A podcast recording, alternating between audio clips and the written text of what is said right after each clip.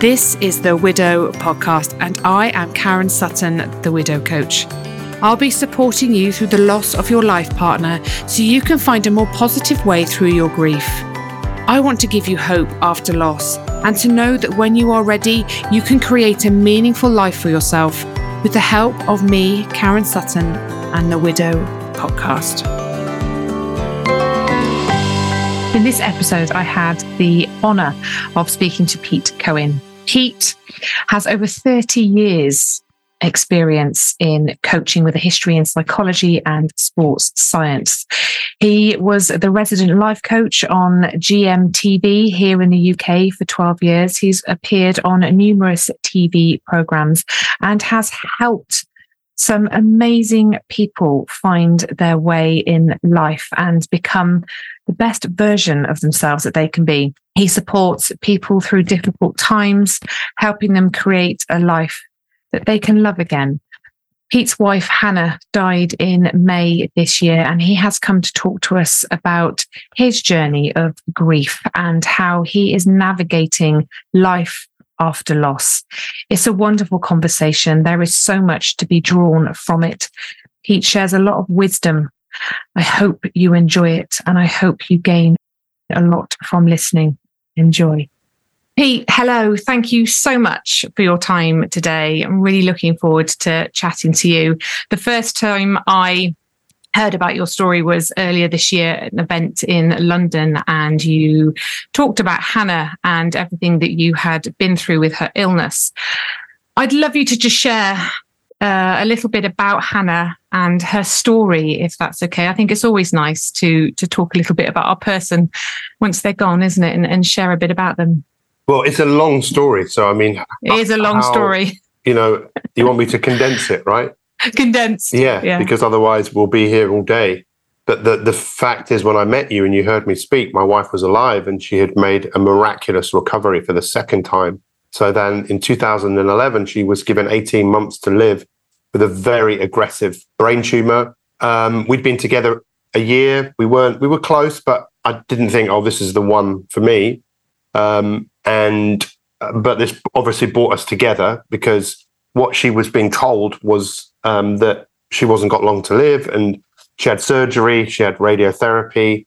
The tumor came back fast. I found a treatment in America uh, that literally saved her life. She came back from the dead, um, or not literally from the dead, but not far off. Uh, and we lived an incredible life. I fell in love with her. We got married. Um, we had some amazing times together. We built a couple of businesses together. And then in 2021, in November, she had a big seizure again, and um, over the next couple of months, re-diagnosed, and then given six months to live. Um, and I almost gave up. Um, I just literally, but a friend of mine just really wouldn't let me. We couldn't go back to America where my wife had had the treatment originally, but I found a treatment in Germany, and we went there, and it was a viral treatment. They put two viruses into her brain, and it triggered an immune response. And once again, I mean, but this time she really came back from the dead, and it was I was saying to everyone, this is the closest thing to a miracle. Then I was saying, actually, it was a miracle. Uh, but then, unfortunately, in December last year, 2022, she got COVID. And we didn't know at the time what was happening, but it seemed that that triggered a complete reverse of what had happened before. The doctors couldn't believe it because they'd never seen such a great response. And slowly but surely, over a period of months, um, she she died. You know, she ended up in a hospice, and that was in May May nineteenth this year was when she took her last breath. But she was amazing. I mean, you, I didn't tell you anything about her. I mean, you know, she was just incredible. I mean, she was my greatest teacher in my life. How did she face her own death through that whole period? Because I think to be told you're going to die, then not die, then told you're going to die again, and then not die, I mean, the, you know, this time when she told it was the end, did was there still hope there for her? I don't think she accepted it. We never talked about her actually dying, but she did say a few times, "I don't want to die." But then towards the end, she was just saying, "I just want peace. I just want peace." You know, not all this noise and all this fuss and all the doctors and nurses coming in and you know because we were at home we were trying to manage the situation at home and then eventually it just got worse quite quickly over a period of three months and ended up in a hospice which is ironic because I made a TV program there probably 20 years ago about that hospice. Um, so, yeah, I mean, look, it, it was devastating and it was extremely challenging. But, you know, her motto was literally just get on with it, you know, just lean mm. in. Um, but I'd experienced grief before. I lost my mum two years ago, my dad three years ago, but this was much harder. This was like, but I suppose those two previous grief experiences probably primed me for this one, but this was the biggest test, no question about it. Has it surprised you, your grief, in terms of what you were expecting of it before Hannah died? I don't think, I don't think anything in it, you, you know, you can't, it's one of those things you cannot anticipate it. I don't think. I mean, this is the challenge, isn't it? When we, when we go through something difficult, I think we think that it's going to be the same for everybody. Now, I don't know that because I don't work with that many people but you do. So you've probably come across lots of people, and you could probably tell me that my experience is very similar. But they talk about stages of grief. I don't know how much truth there is in that, to be honest, because I haven't really got to an angry phase yet. But I think it's just very easy to put yourself in a box. I think the challenging thing for me with grief is the waves. You know, it, it doesn't make logical sense. I can't logically tell you how I've dealt with it, but it is difficult it is it's a very unusual thing to even explain. I don't even know how to put it into words. It's really hard to, isn't it? And I think, you know, I've read um, a, a, quote somewhere along the line that said that grief is not something that can be explained, it can only be felt. And I think there is a lot of truth in that because it is so unique to everyone. We all experience it so differently. And trying to explain that to somebody else can, can feel just impossible at times. Have you have you felt the need to connect with others that have lost a life partner? Um, well, I started having therapy before she passed away because I did not mm. know how to manage this. Mm. And that mm. was extremely helpful to the point of the therapist saying, you know, the last thing to go with Hannah will be her hearing. So don't stop talking to her and playing music and all of those things. So that made a big difference. But just dealing with that devastation. Uh, since since she passed away, I haven't had any therapy, but I've had some amazing people uh, around me. In fact, I just talked to you before about one of my friends, uh, Dale White, who's head of Suzuki UK. Um, his wife uh, just passed away, and we were going through this thing at the same time, and we had each other. Hannah went first, and then obviously his wife went, and we vowed that we would help people who go through something like this because I think, regardless of how difficult it is, it's a lot easier when you've got other people around you that maybe they have been through something similar, family, just people who just know how to support you. I mean, that was really interesting, seeing the people that were capable of supporting me because a lot of people weren't for lots of different reasons. But I'm going to turn this back on you if you don't mind, because I know it's your podcast, but you know what what's your fa- I don't know your story. So please, because I want to pass this podcast on to the people that follow me. So I want them to know about you. To tell me your story. So my husband Simon, he died suddenly. He went on a bike ride one Sunday morning in September 2016. Uh, the, we had two girls. We have two girls. They were nine and five at the time, and he had a cardiac arrest. And he he literally dropped down dead. They tried to revive him and couldn't as you say, you know, you are thrown into a world, aren't you? A, a, world of complete and utter devastation. You don't, everything feels different, looks different, and you don't know who you are, where you fit in, yeah. Where you're heading. However, I did know I didn't want to be defined by Simon's loss in a negative way for the rest of my life. So, I didn't know how I was going to do that. I didn't. I, I didn't have the skills, the tools, or, or, you know, I was a nurse, I was a midwife before Simon died, and I, I, didn't understand how I could support myself through it. Like you, I went to therapy, um, but after Simon died, and and that helped. But I wanted to. I wanted to find a way forward, Pete. I wanted to rebuild. I wanted to create something meaningful. Like the way I experienced life was different now, and the way I felt in life was different. But I couldn't find anything out there to help me rebuild. I could find people I could connect with and share with, which was great in terms of validating what I was feeling and normalizing it because it was all very alien and scary and big. But then what? What do you do with all of that? You, you know, there, there's so much to navigate. So two and a half years into my journey, I got myself a life coach. I'd never heard of a life coach before. I was like, what? What's a life coach? That's got to be an American thing. Mm. Um, so I got a life coach, and in six months, I've completely turned my life around. wasn't cured, wasn't fixed. You know, it wasn't all magic and sparkly and perfect, but I felt in control. I felt clearer. I had more confidence. I had a greater understanding of me. And I just thought, if I can do this, then so can everyone else yeah. because I'm just a normal person. And that's why I've decided to do what I'm doing to help people rebuild, to help normalize and validate, because we do live in a grief illiterate society, don't we? People, yeah. like you've just touched on there, people don't know how to show up.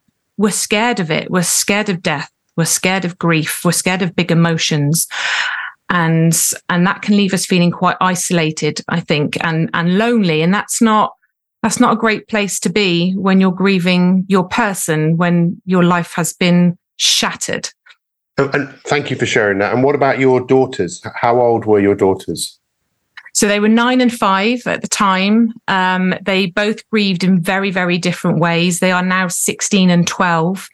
And, and they're amazing. They are amazing. And, you know, we have our challenges. We do. Um, it, it's, it, it comes up the grief, especially for my 16 year old. Um, mm. She obviously being nine when her dad died, she has more memories of it, I think. And she didn't actually grieve when he died. She held a lot of it in. And I think then that it does come up, it comes out somewhere along the line. But yeah, they're doing they're doing okay. We we are all doing okay, but you it's still there. It it doesn't yeah. It doesn't ever go away. And I think there's a I don't know. What's your perception of grief? Do you think it's something that we find a way? Well, well when you say when you say it never goes away, I think what never goes for me is the memories. Mm-hmm. You know, I still live in the same house. I just turn my phone on here and I see a picture of her. I was going to mm-hmm. read you uh, what one of my who's a neuroscientist said something to me, which I found really um, really fascinating because and it was amazing. I, I, mean, afterwards, I felt huge gratitude because of the amount of people that had helped. Uh, and it was a little bit down the line where I actually really started to really realize, oh, hang on, I'm never going to see her again in the way that I did. Uh, you know, she was my partner, she was my business partner, she was my best friend, and it's just the realization of whoa. But she said, she said, this is what my friend said. You know, just to be a scientist for a moment there are real changes in the brain that happen when someone passes away that makes it so difficult to manage the loss. The process of grieving is so necessary and painful. You're re architecting your brain and your life. No one can take the place of another, but please allow yourself as much love as possible love for yourself, love from your friends, family, pets, and strangers. And that just made a lot of sense because, you know, I know that my brain is having to readjust. I've just been making changes in the house you know, which mm. were important because the house was ours. It wasn't mine. And also yesterday I let our cat go. It was Hannah's cat. I, I, was never, but I'm not here all the time. So, you know, it was a really hard thing to do, but I almost feel I'm being guided by her as well. I mean, you know, I don't know what everyone's beliefs are about what happens when people pass on, but I don't think she's died in the way that she's dead. I mean, she's just not here in the physical way. Her spirit mm. lives on for me. I felt like it was very distant to me to start off with. Like she wasn't communicating with me, but some of my friends were dreaming about her, and she, Hannah was talking to her in her dreams. And Hannah had a miscarriage. She was 14 years younger than me. She had a miscarriage um, a few years ago, which was extremely difficult, really difficult uh, for her and for me. But it was really difficult for her. And she got help from someone. And this woman said to her, Hannah, you're a really old soul this is your last life, and this is your toughest test. And Hannah took solace in that. Now, whether that's true or not, I don't know. I, I mean, I'm, I'm not here to try and prove my case to anyone, but that wasn't her toughest test. I think her toughest test was the last one, you know, of just literally facing death. She must have known, but she was just, I mean, how could I not live? I, I truly believe this. I truly believe that I have the honor of living in people's memories. So my parents were just incredible. They dedicated their life to me and my brother. They taught me so much. And other people who have passed away, who poured into me. And Hannah poured into me So finding a way of taking someone's life and doing something with it. And Hannah would just want me to enjoy myself. She'd want me to have fun and just live life. There's nothing more than she would want. So, as much as I might feel grief and feel upset, I just know I can't do it for very long because there's something else that needs to be done. And that's obviously what you've done. You've found something that needs to be done, which is to help people manage their grief. It's actually called, in mythology, it's called passing the boon back, which came from Joseph Campbell's work. Joseph Campbell, he was a lecturer in mythology and storytelling. He was George Lucas's mentor, George Lucas, creator of Star Wars. And he mapped out the hero's journey in every film. Someone is called to an adventure, you know, they don't want to go, whether it's Rocky, whether it's Dorothy, whether it's Alice in Alice in Wonderland, whether it's Frodo or Harry Potter, same thing. They don't want to go. They get a coach or a mentor, something happens horrible. It doesn't destroy them, but it almost does. They almost give up. Then they decide to get stronger. But the, the bit that's often missing, and then they take the thing on and beat it and take on the power of the thing they destroyed. But the last part of the story is they then pass on the wisdom of what they've learned to others. And that's the stage that you're obviously been at for a while. It's like, what was the point of that if I can't help others who are going through the same thing? Yeah. And I think if you don't do that, there's a real danger for a lot of people. I'm not saying everyone should help everybody who's gone through something like that, but I don't think if you can't find some meaning in what's happened, however difficult that is, and I have met people in the last 13 years that our situation is nothing compared to them. You know, people that have lost mm-hmm. children who are extremely young. Try making sense out of that. You know, mm-hmm. in the mm-hmm. hospice, you know, I saw seven other people die. One of them was a, a mother who had two children. What sort of life is that for their children? My father in law, who was there all the way, he nursed his wife for 11 years with, uh, with dementia. You think, wow, this is, imagine this is hard for me, but there's, you know, when people say there's always someone worse off, I, there's always someone else who you can comfort and be there for. So, yeah. Yeah, I mean, you've spent the last 30 plus years, haven't you, Pete? You know, helping people create a better life for themselves, helping them work through their challenges, their despair, their traumas. And you've been incredibly successful at it. You, you, know, you are highly regarded in in that space and have worked with some amazing people over the years and, and helped them. Does that work feel the same for you now? I know it's only been a few months since Hannah has died. Has it had an impact on how that feels for you in, in one way or another? That's a really, really good question. So I've been working with someone for for quite a while, and now my podcast, the last I don't know ten episodes, I've done them with him. He's a professor of branding. Uh, he's also a coach. He's in the US. And personal branding is his thing, and the essence of personal branding is you know who you are at your core. You just know who you are. You don't need validation. You just know it, and you know the value that you bring the world, and you know how to get your value into the world.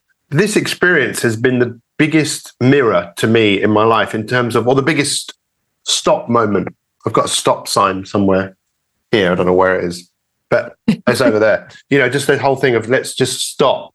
And I'm sure it was the same for you. Everything stops. Nothing is the same. Everything looks different. Everything is different. And I realize now that my calling in life is to help other people stop. Appreciate, don't always wait for disasters. Stop, appreciate, and learn to maybe have faith in where you are. So at the moment, I don't want to. Th- I wrote down this morning in my my journal what does uh, stopping mean, and that's the only thing I wrote. And the rest of the morning, I've just been kind of stopping, but just doing things in the house, you know, that don't necessarily have to be done, or you know, just I'm being in the moment uh, mm. because I'm not ready to start planning my future. Uh, as much as I would like to, there's a part of me that goes, "You just there's no way." You you got to slow down. How do you feel with not having all the answers yet? With that, giving yourself that time and space to stop, to sit in the discomfort and the uncertainty. For you, how does that feel? Because for a lot of us, it's it's deeply uncomfortable. We're not used to it, but I know you've got a lot of of tools and, mm. and knowledge under your belt. It's it's tools, less so. It's more environment that supports mm. that and people. You know, account not accountability, but just but also financially, I'm lucky that I don't have to go out and work today or tomorrow. And I really think that how much more difficult that must be for people who have gone through some form of grief and then all of a sudden they have to go back to work, but they're not ready. I'm I'm mm. I'm very thankful of the time that I have because I know what I need, and what I need is to not do very much, which is weird. But at the same time, in answer to your question, it feels it feels fine. It feels like you know, if I went to the doctor and the doctor gave me a prescription and the prescription said just be in the moment, you know, don't think too far ahead. I said, oh, that makes sense. I can do that. So yeah. In in those moments, do you allow yourselves to I, I, know you talk very much about leaning into things do you lean into your to your grief do you mm. do you hmm. really go there and how do you do that i don't think i do it consciously you know i think there's lots of triggers you know around the house but i've already put some things away you know there's they'll never i'll never stop thinking about hannah hannah made quilts so her you know over there there's a uh, she sewed, you know, when a robin appears, you know that some, you know, like uh, people are near. Uh, quilts. It's a big picture of her with angel wings, but I've put away like a wedding photograph. Um, it's not that I don't want to remember her. I do want to remember her, of course I do. But I, there are always going to be those triggers, whether they're things I see externally or not. You don't spend 14 years of your life with someone, but I just allow the emotions to come, and when they come, I don't fight them. I'll often vocalize them. And the last few days, apart from being physically run down, uh, I feel much better, you know? Mm. But maybe tomorrow I feel like shit. And if I do, then I'll just go with it. If I need to talk to someone, I'll talk to someone. Does being busy sort of help you, do you think? That that is no. it a, is it a healthy distraction no, no, or no? No. No. I just had a podcast come out today called "The Perils of Hurry Sickness." You know, and I, I've suffered with that for a long time, just being busy, and I was doing that a lot when I was with Hannah because I was mm. frightened. You know, her treatment cost a lot of money, and it was it was really nerve wracking, and thinking, "Oh my god, I've got to keep going," and frightened to stop. Now that isn't here. That kind of I don't know what you would call it. This big doom cloud of possible doom. I I suppose I'm just allowing myself to be more present mm. for the first time, maybe in my life, properly, which is what she'd want as well. mm. But that must have been so hard for you to to do over the course of your relationship, because I guess this cloud of doom was probably always hanging over you in in some way. Yeah. Because it was always there, wasn't it? The yeah. the unknown. Well, it was I mean, that's the thing, isn't it, about grief and death, that it's not a, a, narrative that many people embrace and talk about. We never really talked about it, but I knew Hannah at the back of her mind. So, you know, all those years ago when she was sick and she was having seizures, she, I think she was always frightened of having them again. And very occasionally she did, which then reminded her. But there were times where she, I think she genuinely forgot and felt normal. But I think for me, I've never really vocalized this. I think I probably never felt like that. I think I was always on edge. If she phoned, I would immediately think there's something wrong because that did happen a few times. So that was so traumatic. And then when she got re-diagnosed, I didn't realize of all the trauma I'd had for all of those years. But mm. now I'm ready to let that go and rediscover a new way of moving through the world where, you know, I, I didn't have mm. to do that. She didn't want me to do it, but that was the way I coped for all those years, just probably always being on edge. She'd call my name mm. and I'd think there was something wrong. So hard, so hard to to live with that. And like you say, almost becoming your normal because that's how you learnt to to survive. Is is there an element now she's died? It feels weird not having yeah. that as part of your life. Yes, but it's starting to get to feel a bit more normal, and that has mm. a, a lot to do with changing the house a little bit. I w- I don't want to move out. I was thinking I might. I want to decorate. You know, I had a mm. I had a Chinese table that I bought in 1999 in Guilin that weighed over a ton. I lived on a boat when I bought it, so it was stored in Sally Gunnell, former Olympic world champion, it was in her barn for 20 years. I finally got it moved to where we used to live, which was a real effort. No company would move this table. I had to find a circus company that removed and put up rides on fairs up to move it to our house to put it in our house, but then it then to be bought here. Uh, but Hannah didn't want it in the house, which is fair enough. And it's been outside. And yesterday it was moved in the house. And that was always a dream of mine because it's the most beautiful thing. So having that, and, and Hannah would want that. If she was here, she wouldn't want it. But yeah. And it's just like these little things which are just almost a statement of I'm ready for something else, whatever that else is. I don't know what that is, but I'm, I'm, I'm as my friend said, and I'm saying this, I'm open to everything and I'm attached to nothing. You know. Do you think that's a mindset that would benefit all of us in in life? To mm-hmm. I, I, I listened to something you said actually about about something on one of your podcasts, and you said if you always see loss as loss, you'll stay lost. Yeah. And I thought, God, that's so profound, actually, because we really do look at loss in in that way, don't we? Like what we can't do, what's not available to us anymore, what we have lost, and, and we don't understand who we are and where we fit in. But what you've said there, which is what I try and help people to, to do in life, and that's to to sort of change that mindset to what is possible for me now. What can i do? What is available to me to help us find ourselves? Though it's not easy to develop that mindset. Mm. you've obviously got it quite naturally but it's clearly something that helps us isn't it in in our darkest times? Well when you said that about loss the thing about losing things is we invariably find them again. Like you know you lose your glasses or your keys in your house you'll probably find it if you lose weight you probably find it again and if you see it as a loss and you constantly see it as, look what I've lost, then I think it might make it a bit harder as opposed to maybe looking at this slightly differently, which is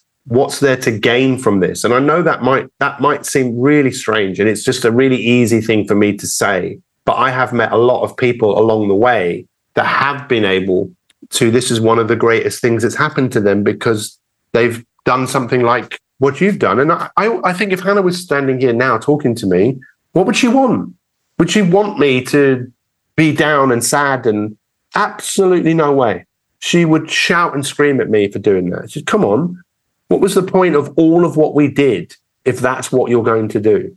And she inspired yeah. so many people. I mean, when she passed away, it was pretty overwhelming because I didn't realize the impact that she had. Because she's quiet, you, you got to watch the quiet ones, the unassuming ones, because they're the ones that really are doing the greatest work. I'm out there making lots of noise, but she was really so supportive. And it's like, how can I keep her memory alive? Which is something I am feel very honored to do forever. What do you think she the, the, impact she's had on you what parts of you do you think are because of her and will continue to to shine out for you. you. You know, we say, don't we, that we feel like part of us has died when we lose a, a life partner. But I also like to think that part of them lives on in us because we are who we are because of them. So who are you because of Hannah? I'm just a lot more intentional. So, you know, my mm. business is actually called Mi365, which is a, it, it refers to my intentions, also my identity. Who am I being? But in, when you're intentional, you you focus on the things that you, you need to focus on. So she was a quilter. So she, if you make quilts, you have to focus. You can't be all over the place. And she's watched me try and be things to all, to everyone. And I think there's many lessons, but that was definitely one of the biggest is to be a lot more intentional about what I'm doing, why I'm doing it, and to take care of myself, look after me, because that's what she wanted. She saw how I moved through the world and she never told me what to do. She was just, I mean, an incredible woman. Mm. You know, I mm. mean, just if you'd met her, you would have loved her. I'm sure she would have loved you because everything about you is real. This this is me. I'm just my authentic self. I'm I'm not trying to be anything I'm not. I'm just me. And you know, a lot of people are struggling with the fact that she's not here anymore because she was a really important part of people's lives. But like you say, the memory doesn't die and the opportunity to take her into every uh, interaction I have is is there. So I, I, I will be with someone and they don't have to know anything about Hannah, but I carry her with me. I'll be more intentional when I'm with that person because of her. Mm, that's lovely. Mm. I think you know it's what I I love to think about sort of Simon is sort of being the things I loved most about him and and carrying them forward and so like the what? things I didn't like love. Do you know what? He he was a man of great integrity and for the people that he he loved that were were close to him and he was very picky but those people he held close and dear and and he would do absolutely anything for them anything for them. And i really admired that in him. He, he spoke his truth. He didn't he didn't fluff things up in any way. He said it exactly how it was. And i love that about people. You, you know I, I don't like the, the bullshit. Yeah. I just I can sniff it out a mile off, and I and I've I've just got no time for that really. And you know, just to be true to your word, to be a good person, and to, to do your best. I think there were parts of him as well that I I choose not to be because Yeah. he wasn't perfect. Yeah, who is? Exactly. And and I think it's important as well to, you know, it's very easy when somebody dies to to put them on a pedestal and and and create this version of somebody. And of course, they they were they were perfect to you. You chose them, but there were parts of of that person that were also maybe not quite so aligned with who you were and, Yeah. and what you wanted and that's okay too because like you say that's just that's just the human experience Yeah. isn't it and and that and I think it's it's important for me anyway to to keep it real. And then, and then, what what do you think he'd make of what you've done and who you've become? I think he'd fall off his chair.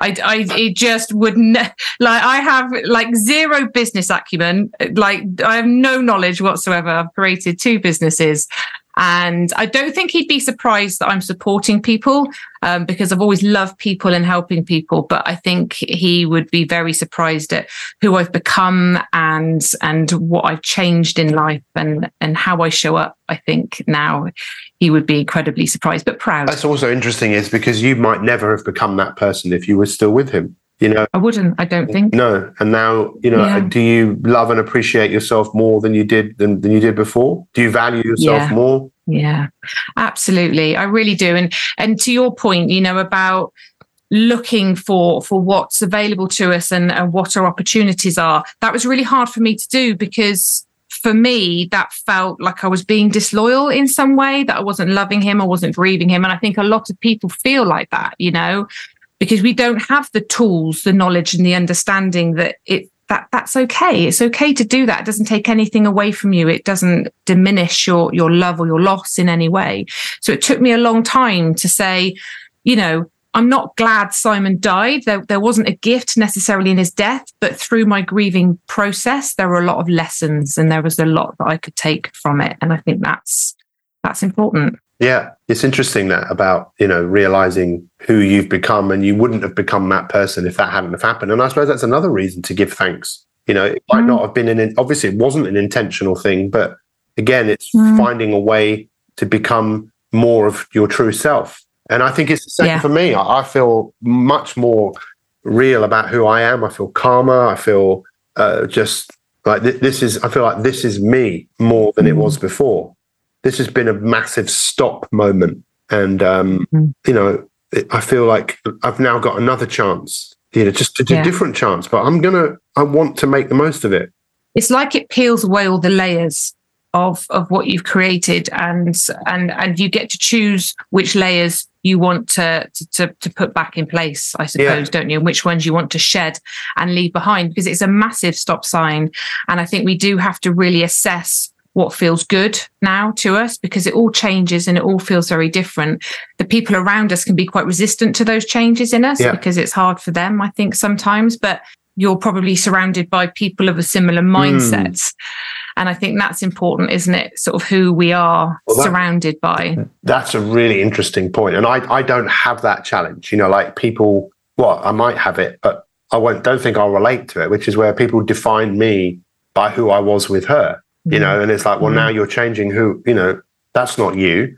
It's like no you can't define me because i'm No. ever evolving. But i can imagine for for yourself and maybe with your your parents and your simon's parents and your children it's like when your friends that when you start to adopt and adapt and change that can be i was actually listening to someone say something about that today around how people are grieving the death of who you were you know Yeah. and they don't want Yeah. because they think that's who you are and it's like no Yeah. that's not who and what i have found is that very few people intentionally choose to become different i think most of us Mm.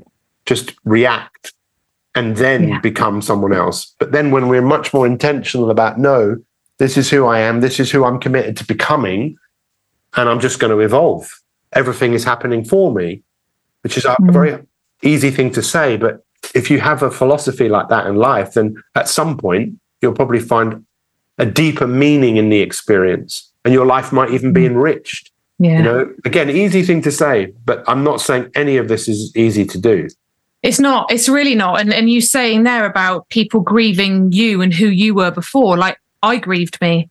I I didn't want to change. Like I was really resistant to the changes Simon's death had on me in my life, and I fought them. I, I fought them like with so much will because I didn't want to accept that things were changing, that I was changing. I, I, I even said, I will not allow this to change me in any way, shape, or form. Yeah. And, and that energy, I know. When, yeah. I, when I realized actually fighting it was just futile and you've got to lean into it. Um, but I, I had to grieve who I was, you, you, know, and and let that person go yeah. and and step into the new version of me but it's hard. It is. It's all really hard, and and it's a process that you know it, te- it goes for years. I think I do see a difference in the way men and women grieve, which I think is really interesting. Mm. Um, not better or worse or good or and nothing. It's just it's just different. But I think we're different anyway, aren't we? We're, we're differently wired. Well, I think I think there's uh, in that. Well, there's there's two things. One is um, that came to mind is about validation.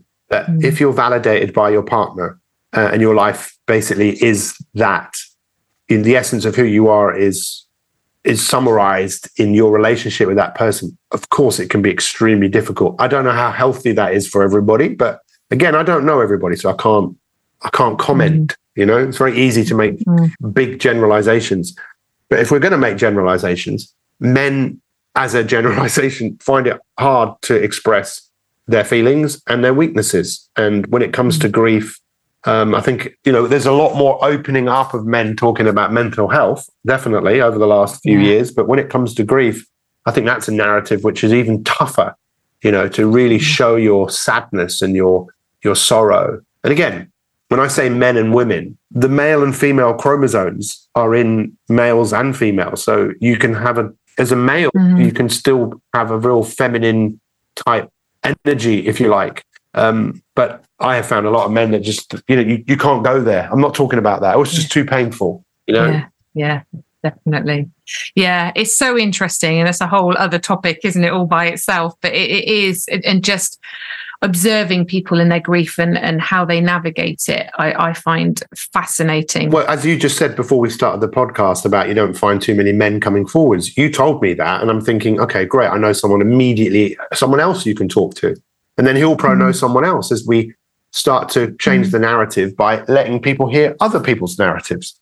So yeah. what what can I do to help you? Tell me, you know, what it is that you do. How do you work with people? I know this is your podcast, but why not why not tell me how do you work with people? What do you do? So I work, I you know, I, I generally online. I have a 12 month program to help people rebuild um, and connect. Because actually Pete, what i love to do is bring people together that are going through something similar. There's something magic mm. happens when you do that and it does. And you know, not necessarily just people that are going through the loss of a life partner, but people that want to to grow around it. They want to find a, a, way forward. It's just incredible. So I work online. I have a membership. I obviously have the podcast. I have a free Facebook support group, and I do retreats and events. And I want to create more in person support locally. You know, that's my dream. I'm one person. Yeah. and and it's finding people to to help me create that. But so that there's places, there's there's pop-ups, and, and I know um, y- you know that there are grief cafes around the country, but I want to offer more than peer support. I want to give people the tools and the mindset shifts and the perspectives, you know, to challenge their thinking and their belief systems, yeah. to help them grow and see things in a different way and allow themselves to see the good, to look for the glimmers, you know, and allow that joy, that peace, that contentment to come into their lives whilst also finding their way through through their grief. And that is ultimately my, my goal. And i do that you know i have clients all over the world um, but i think for the local support let's start in the uk yeah. Yeah there's something magical about when you feel you're not alone. Yeah um, there is. and um, yeah, yeah I'm, look i really appreciate what you do and i'll ask anyone who listens to this to share it with people because someone out there will listen to this and this will be exactly what they need. And then they'll find you and work with you. And it becomes a pivotal point in their life. You know, mm. um, when we look at the really successful films at the moment, especially with like the Marvel, the superhero films, it's all heroes that come together.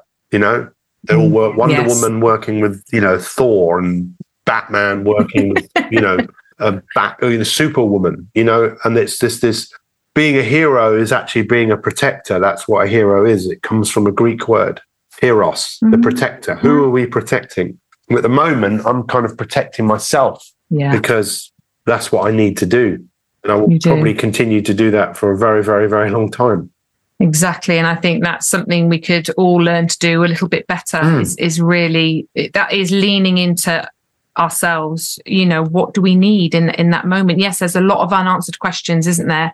Where are you going? What is it you want? What does life look like without your person? And and the answers just aren't there. Yeah. But it's it's having that inner belief that the answers will come. They are all within you and they will come and you will figure it all out. You you know this but a lot of people don't know this. And that discomfort is really unsettling just before we go, Pete, I just love to ask you. You you talk a lot about your future self. I know that's been a lot of your work. If you were to think about your future self, what do you think that version of you would would kind of say to you now? And I know you're going to say about looking after yourself, but is there something deeper than that that that version of you would would say to you now? That's a good question. So my future self, if it was looking back today to today, would be super proud of how I've navigated or navigating through this mm. season, you know, mm. because it's a it's a tough season. But just like seasons, they always change.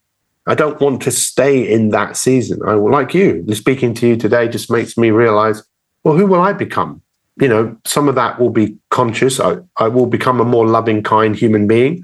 But the other thing is I'm open to everything, you know, and, and we'll see. I just I will look back one day and say I'm really proud of who I became. This is my greatest absolutely. test at the moment. There might be another great test, and I know other people I'm going to meet, friends, family, who are going to go through something like this, and I'm will be able to help them more because of having gone through this experience. Bless you, Pete. It's been so lovely. It's been so lovely talking to you and and hearing you talk about Hannah and how wonderful she was. And and I know you're doing such important work I'll obviously share in the show notes, um, you know, where your podcast is mm. and where people can find you. Where's the best place for people to head to? Well, um, you just you Google me, you'll find me. I have a 30 day program, which is absolutely free. What, what's interesting about that program is that I created it when my mum wasn't given long to live and I couldn't see her because of COVID. She was diagnosed with lung cancer and I just thought I've got to do something. So I created this program. Most people don't complete it because it's 30 days. But it's all about future self. It's all about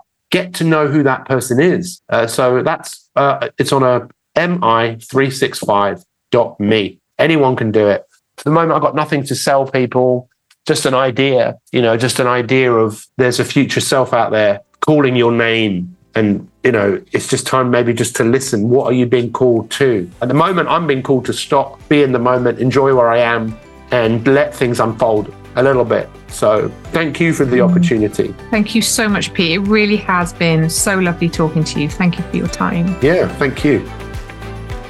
Thank you so much for listening to the Widow podcast with me, Karen Sutton. If you would like to be part of a supportive community of people who understand your grief, come and join my free Facebook group, Widowed and Rising.